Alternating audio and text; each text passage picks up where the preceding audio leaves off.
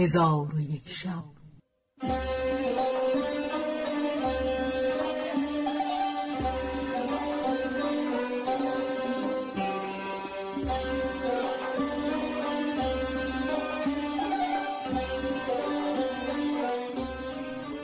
داستانهایی برآمده از ژرفای تاریخ و تمدن و فرهنگ مشرق زمین.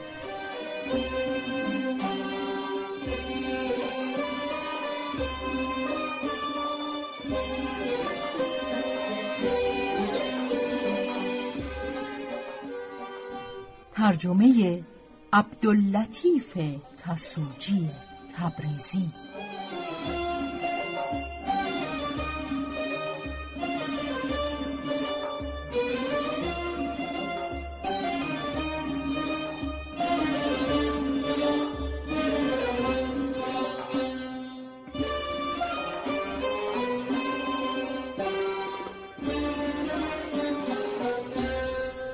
چون شب بیست و پنجم برآمد.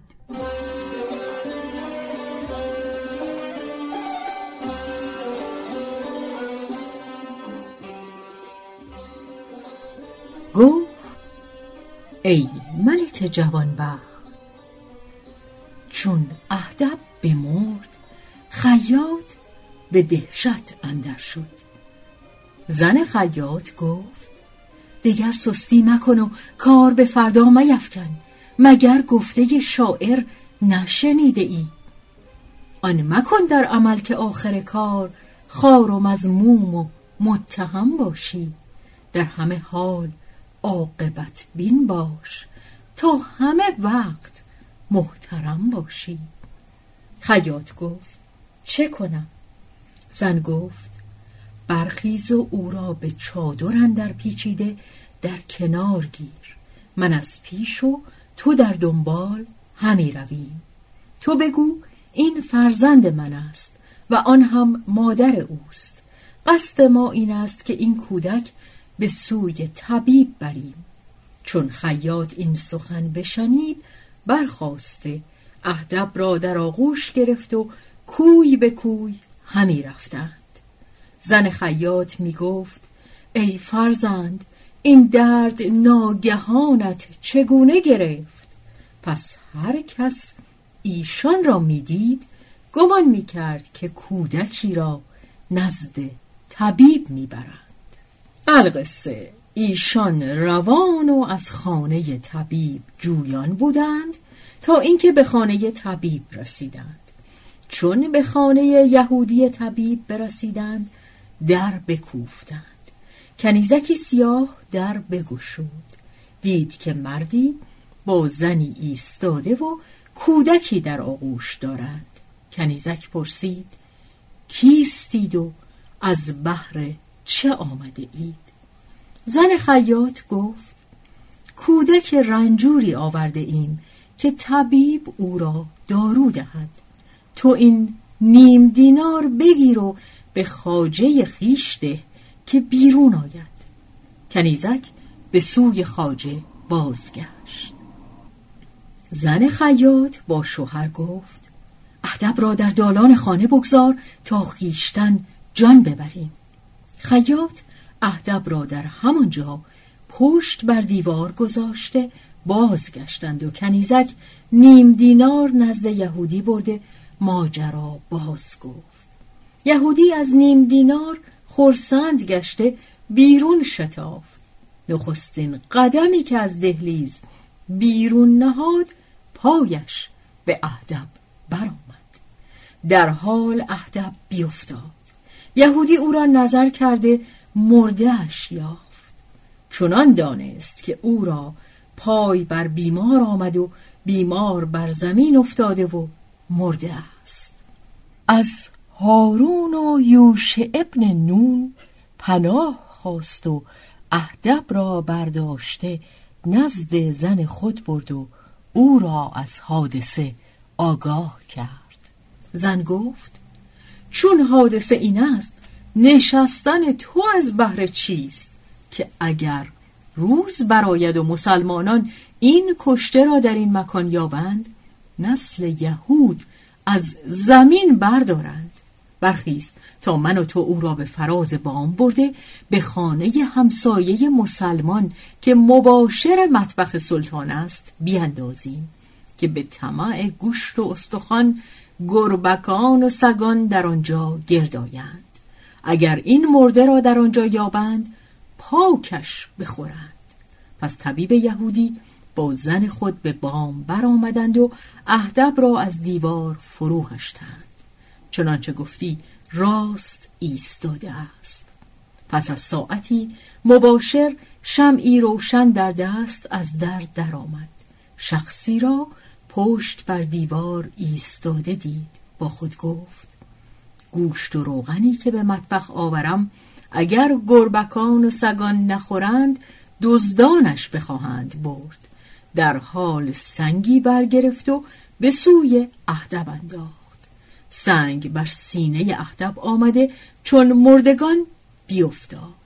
مباشر ملول گشت و برخیشتن بترسید و گفت نفرین خدا به گوشت و روغن باد که امشب بی سببی این مرد در دست من کشته شد. پس از آن شم پیش داشته بر وی نظر کرد. دید که مردی است اهدب. گفت تو را گوژی پشت بس نبوده که به دزدی گوشت و روغن نیز آمده ای؟ آنگاه اهدب را برداشته همی برد و همی گفت ای پرد پوش با پوشش زیبای خیش فرو پوش چون بر سر بازار رسید او را در پای دیوار دکهی راست بگذاشت و به سوی خانه بازگشت از غذا. نصرانی که سمسار بود سرمست از آن مکان به قصد گرمابه میگذشت. چون به اهدب نزدیک شد گمان کرد که آدمی در آن مکان ایستاده همی خواهد که دستار او را برو باید در حال نصرانی مشتی بر زد. اهدب بیفتاد. نصرانی میر شب را آواز داد و از غایت مستی خیشتن بر اهدب افکنده او را همی زد و حلقوم او را همی فشرد که میر شب برسید. نصرانی را دید که مسلمانی را کشته. بانک بر وی زد او را گرفته به سوی خانه والی برد و نصرانی با خود می گفت یا مسیح یا مریم ازرا این مرد با یک مشت چگونه مرد و چرا چون این خطایی از من برفت؟ پس آن شب نصرانی و اهدب در خانه والی بودند. چون روز برآمد والی سیاف را فرمود که چوب دار از بحر نصرانی بنشاند. سیاف چنان کرد. آنگاه رسن در گردن نصرانی کرده همی خواست که بردارش کند. ناگاه مباشر سلطان پدید آمد و گفت نصرانی را مکش که اهدب را من کشتم. والی گفت از بهر چه او را کشتی؟ گفت دوش به خانه رفتم. او را دیدم که از راه بام به دزدی گوشت و روغن آمده. سنگی به سینه او زدم. در حال بمرد. آنگاه او را برداشته و به بازار آوردم و در فلان مکانش بگذاشتم. والی چون سخن مباشر بشنید به سیاف گفت نصرانی را رها کن و مباشر را به اعتراف خود بردار کن. سیاف نصرانی را رها کرده رسن در گردن مباشر افکند و همی خواست که او را بردار کند که یهودی طبیب را دیدند که مردمان به یک سو می کند و شتابان همی آید. چون نزدیک شد بانگ بر سیاف زد که او را مکش اهدب را من کشتم. او بیمار بود نزد منش آوردند. من از دهلیز بیرون شدم پایم بر اهدب آمد. در حال افتاده بمرد. والی به سیاف گفت مباشر را رها کن و یهودی را بکش. سیاف رسن از مباشر گشوده در گردن یهودی افکند. دیدند که خیاط همی شتابد و فریاد همی زند که یهودی را بی گناه مکشی. اهدب را جز من دیگری نکشته. والی سبب باز پرسید خیاط گفت با زن خیش از نصحتگاه بازگشته بودیم.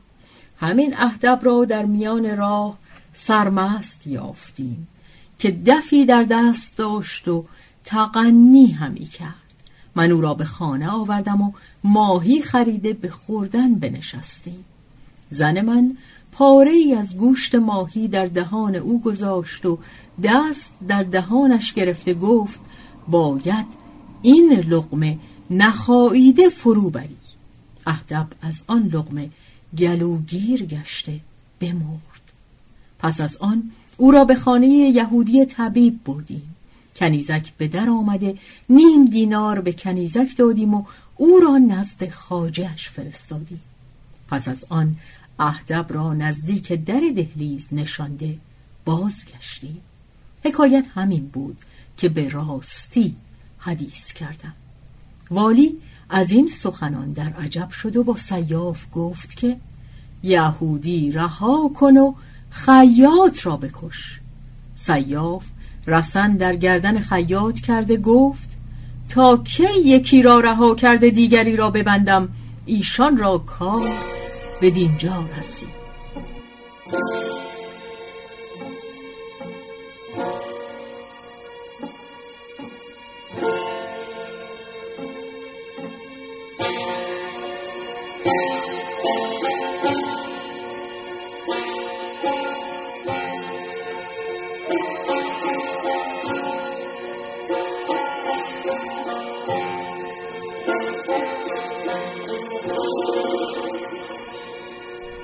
و اما اهدب مسخره ملک بوده است.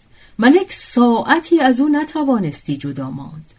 چون او مست گشت آن شب را تا نیم روز دیگر از نظر ملک قایب شد. ملک او را از حاضران بپرسید گفتند ای ملک والی اهدب را کشته یافته و به کشتن قاتل او فرمان داده ولیکن دو سه کس حاضر آمده اند و همگی را سخن این است که اهدب را من کشتم. ملک چون این سخن بشنید بانگ بر حاجب زده گفت والی را با همه ایشان نزد من آورید.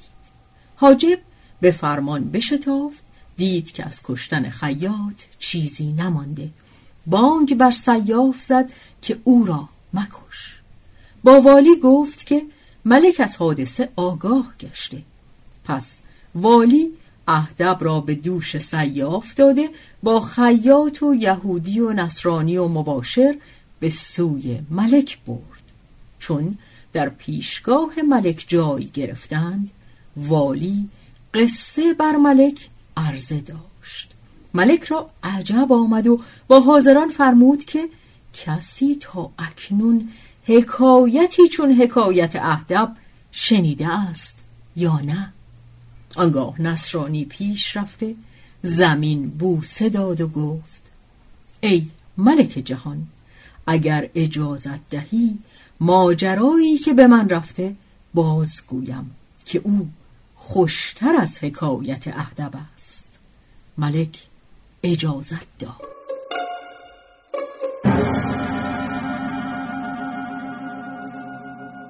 حکایت نصرانی نصرانی گفت ای ملک وقتی که من به دین شهر آمدم بزاعتی گران با خود آوردم و به حکم تقدیر در اینجا توقف کردم و تولد من در شهر مصر بوده و در همانجا نشو و نما یافته و پدرم سمسار بود. چون پدرم بمرد من در جای او به سمساری نشستم. روزی از روزها جوانی زیباروی که جامعی فاخر در برداشت نزد من آمد و مرا سلام داد من به تعظیم او بر پای خواستم دستار چه به در آورد که قدری کنجد در آن بود. با من گفت که خرواری از این کنجد به چند میارزد من گفتم به یکصد درم ارزش دارد. با من گفت مشتری برداشته در باب النفر به سوی کاروان سرای جوالی بیا که مرا در آنجا خواهی یافت. پس دستار چرا که نمونه کنجد در آن بود به من داده برفت.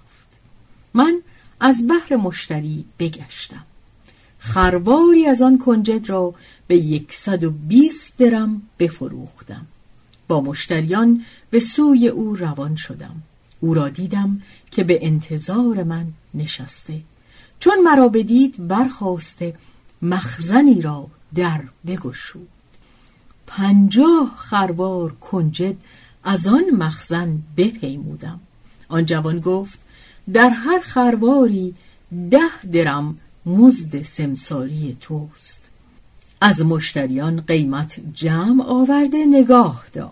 هر وقت که من از بیع محصول خیش فارغ شوم نزد تو آمده درمها بستانم.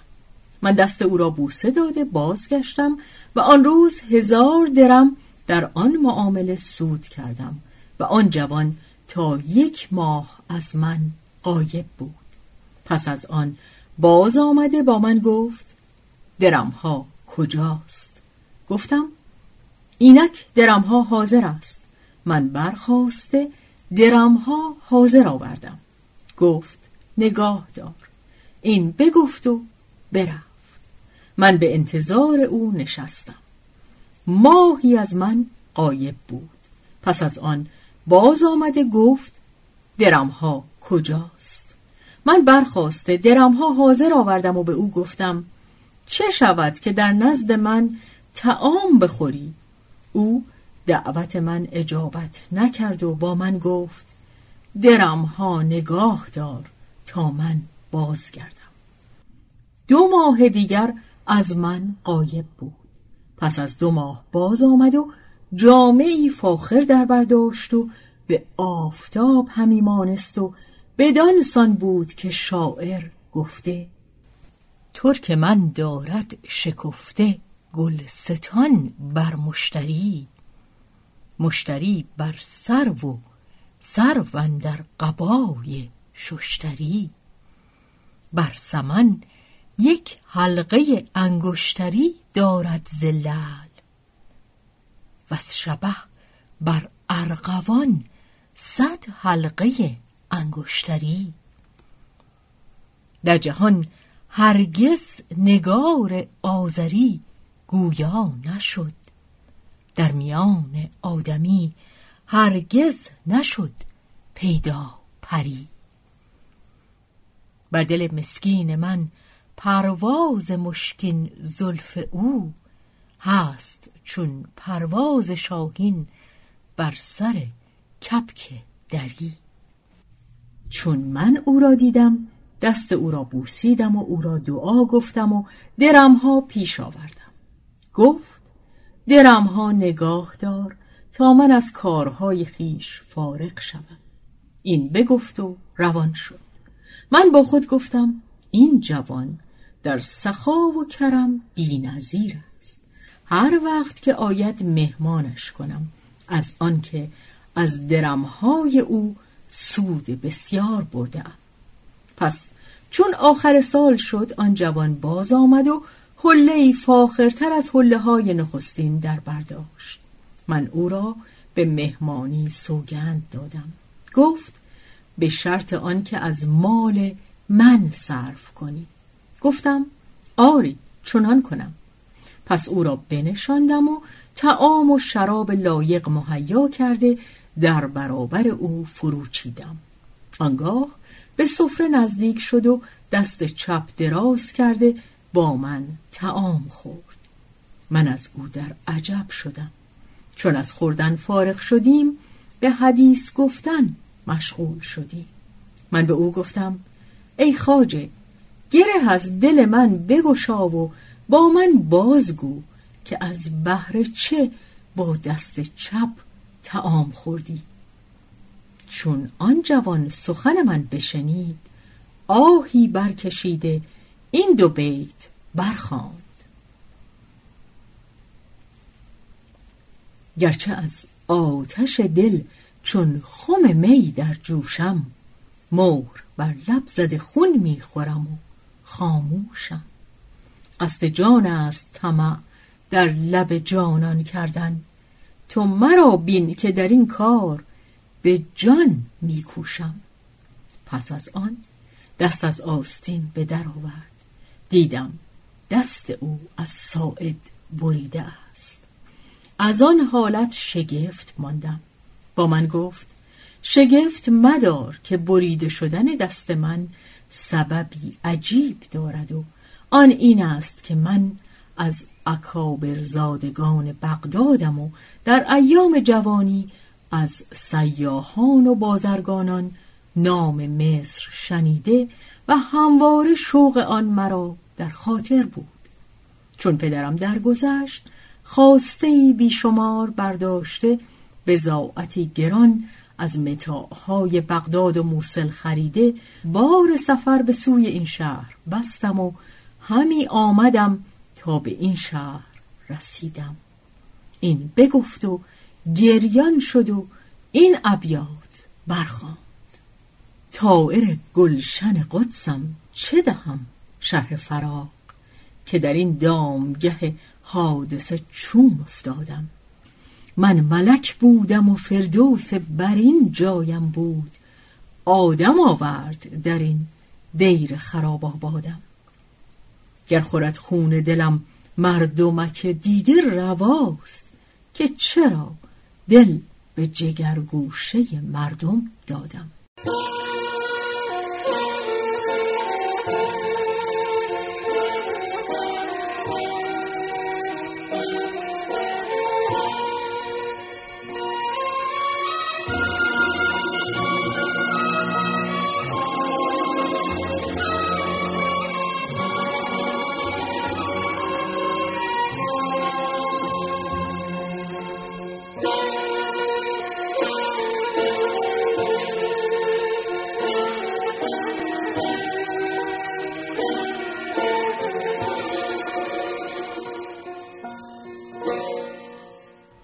پس گفت چون به شهر اندر شدم در کاروان سرای سرور فرود آمدم و بارها گشودم و درمی چند به خادم دادم که خوردنی از بهر ما بیاورد. چون خادم خوردنی آورد من تعام و شراب خورده بخفتم. چون بیدار شدم با خود گفتم به بازار روم و از کار شهر آگاه شوم. آنگاه بخچه ای از متاهای خود به خادم دادم و همی رفتیم تا به قیصریه جرجیس رسیدیم. سمساران بر من گرد آمدند. متاع مرا برداشته ندا در دادند و به قیمت رأس المال هم نخریدند. شیخ دلالان با من گفت ای فرزند من تو را چیزی بیاموزم که سود تو در آن باشد. و آن این است که بزاعت خود را تا وعده معین بفروش و حجت بستان و گواه بگیر و روز پنج شنبه و دوشنبه قسطی از وجه حجت بستان و خودت در مصر و رود نیل تفرج کن. گفتم رای رزین همین است. پس دلالان را با خود برده بزاعت به قیصریه آوردم و به بازرگانان بفروختم و از ایشان وسیقه گرفتم و به سیرفی سپردم و خودم به منزل بازگشتم. روزی چند بنشستم و همه روزه قدهی شراب و رانی گوشت حاضر آورده به کامرانی به سر می بردم تا ماهی که در آن ماه مرا هنگام قسط گرفتن بود برسید. آنگاه من در روزهای پنج شنبه و دوشنبه در دکه های بازرگانان می نشستم و سیرفی درمها از بازرگانان جمع کرده نزد من می آورد تا اینکه روزی از روزها که از گرمابه به در آمده بودم به منزل رفته قدهی شراب بنوشیدم و بخفتم و از خواب بیدار گشته چاشت خوردم و خیشتن با گلاب معطر ساخته به دکه یکی از بازرگانان که بدر دین نام داشت برفتم. چون مرا دید بر من سلام داد و با من در سخن شد. ساعتی نرفته بود که زنی خوب رو بیامد و در پهلوی من بنشست و رایحه طیب او بازار را معطر کرد. آنگاه با بدردین در سخن پیوست. چون من سخن گفتن او بدیدم محبت او در دلم جای گرفت. پس با بدردین گفت تو را تفصیلی هست که از زر خالص بافته باشند. بدردین تفصیله به در آورد. آن زن گفت این تفصیله ببرم و قیمت از بهر تو باز فرستم. بازرگان گفت ای خاتون ممکن نیست. از آنکه این جوان که نشسته خداوند متا و از وام خواهان من است. آن زن گفت بدا بر تو. مرا همواره عادت همین است که متاع را به هر قیمتی که گویی بخرم و ربح آن را زیاده بر آنچه می‌خواهی بدهم و قیمت آن از بهر تو میفرستم. بازرگان گفت آری چنین است. ولکن من امروز به قیمت آن محتاجم. آن زن تفصیل بینداخت و گفت گروه بازرگانان کس را قدر نشناسند. پس از آن برخواسته آهنگ بازگشتن کرد. من گمان کردم که روان من با او برفت. در حال برخواسته با او گفتم ای خاتون قدم رنجه دار و گامی دو بازگرد. فلفور بازگشت و تبسم کرده با من گفت از بحر تو بازگشتم. پس با بدردین گفتم قیمت این تفصیله چند است؟ گفت هزار و پانصد درم. گفتم یکصد درم سود نیز تو را بدهم. برخیز و ورقه بیاور تا قیمت آن از بحر تو بنویسم. پس من ورقه به خط خود بنوشتم و تفصیله از او گرفته بدان زن دادم و گفتم برو اگر خواهی قیمت از بهر من بیاور و اگر خواهی آن را به هدیه از من قبول کن. آن زن گفت خدا تو را پاداش نیکو دهاد و مال مرا روزی تو کند. من با او گفتم ای خاتون این تفصیل از آن تو باشد و مانند این تفصیله دیگر تو را بدهم به شرط آنکه مقنعه به یک سو کنی تا روی تو را ببینم.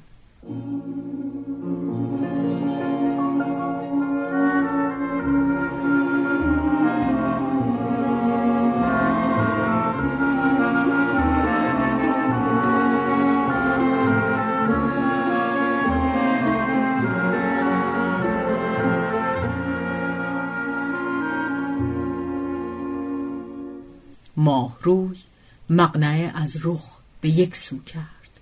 چون رویش بدیدم شیفته محبت او شدم و خردم به زیان رفت و هوشم از تن بپرید. آنگاه مقنعه فرو آویخت و تفصیله را برداشت و برفت. من تا هنگام عصر در بازار بنشستم ولی خرد از من بیگانه بود. هنگام برخواستن حال آن زن را از بازرگان جویا شدم. بازرگان گفت او زنی است خداوند مال و دختر امیری است که پدر او مرده و مالی به میراث گذاشته. پس من او را ودا گفته به منزل بازگشتم. چون خوردنی بیاوردند نتوانستم خورد و آن شب تا بام داد نخفتم. الصباح برخواسته. جامعی بهتر از جامعه روز پیش پوشیدم. قدهی شراب نوشیدم و اندک چیزی خورده به دکان بدردین آمده بنشستم. در حال آن زهر جبین درآمد. چادر فاخرتر از روز نخستین بر سر داشت و کنیزکی نیز با او بود. پس مرا سلام داد و به زبانی فسیح و کلامی نقض گفت. کسی با من بفرست که هزار و دویست درم قیمت تفصیله بستاند. من با او گفتم شتاب از بحر چیست؟ گفت شاید دگر بارت نبینم. آنگاه من به سوی او اشارتی کردم. دانست که وصل او همی خواهم. به وحشت اندر شد و زود برخاست. مرا دل بر وی آویخته بود. برخواستم و از پی او از بازار به در شدم که ناگهان کنیزکی نزد من آمده و گفت ای خاجه خاتون من با شما سخنی دارد. من در عجب شدم و گفتم مرا در این شهر کس نمی شناسد. کنیزک گفت چه زود خاتون مرا فراموش کردی که امروز در دکان فلان بازرگان بودید. پس من با کنیزک تا بازار سیرفیان رفتم. چون مرا بدید به سوی خیشتنم خواند و با من گفت ای حبیب من بدانی که محبت تو در دل من جای گرفته. و از آن لحظه که تو را دیدم خواب و خور بر من حرام گشته. من گفتم مرا محبت و مهنت هزار چندان است. آنگاه زهر جبین گفت من نزد تو می آیم یا تو نزد من آیی؟ گفتم من مردی غریبم جز کاروان سرا منزلی ندارم. اگر من در نزد تو باشم مرا حز کاملتر خواهد بود. گفت راست گفتی. فردا چون نماز پسین بگذاری سوار گشته به سوی جبانی روان شو و خانه ابوالبرکات نقیب را باز پرس که من در آنجا ساکنم و دیر مکن که من در انتظار تو نشستم. من فرهناک گشتم و به منزل آمده آن شب از شوق بیدار بودم. چون بامداد شد جامعه فاخر پوشیده خود را با عطر و گلاب معطر ساختم و پنجاه دینار به چه فرو بسته به دروازه رزیله رفتم و به خری نشسته به جبانیه رفتم. به صاحب خر گفتم از خانه نقیب باز پرس چون از خانه نقیب پرسید با من گفت فرود آی. من فرود آمدم و او به رهنمایی من پیش افتاد و همی رفتیم تا به خانه نقیب رسیدیم من نصف دینار زر به دو داده گفتم فردا بدین مکان بیا و مرا بازگردان. او نصف دینار گرفته بازگشت. من در بکوفتم. دختر دوشیزه خوب روی در بگشود و گفت به خانه اندرای که دوش چشم خاتون در انتظار تو نخفته. من به خانه اندر شدم. خانه ای دیدم که به خوبی رشک نگار خانه چین بود. در سر چارسوی آن خانه ایوانهای زرنگار و بر آن ایوانها فرش حریر گسترده بودند و منظره ایوانها به باقی همی نگریست و در آن باغ گونه گونه میوه ها و چشمه ها روان بود. در میان باغ حوزی دیدم از مرمر که فرش های حریر در چهار سوی حوز گسترده بودند. چون من داخل شدم بنشستم. چون قصه به دینجا رسید بامداد شد و شهرزاد لب از داستان فرو بست.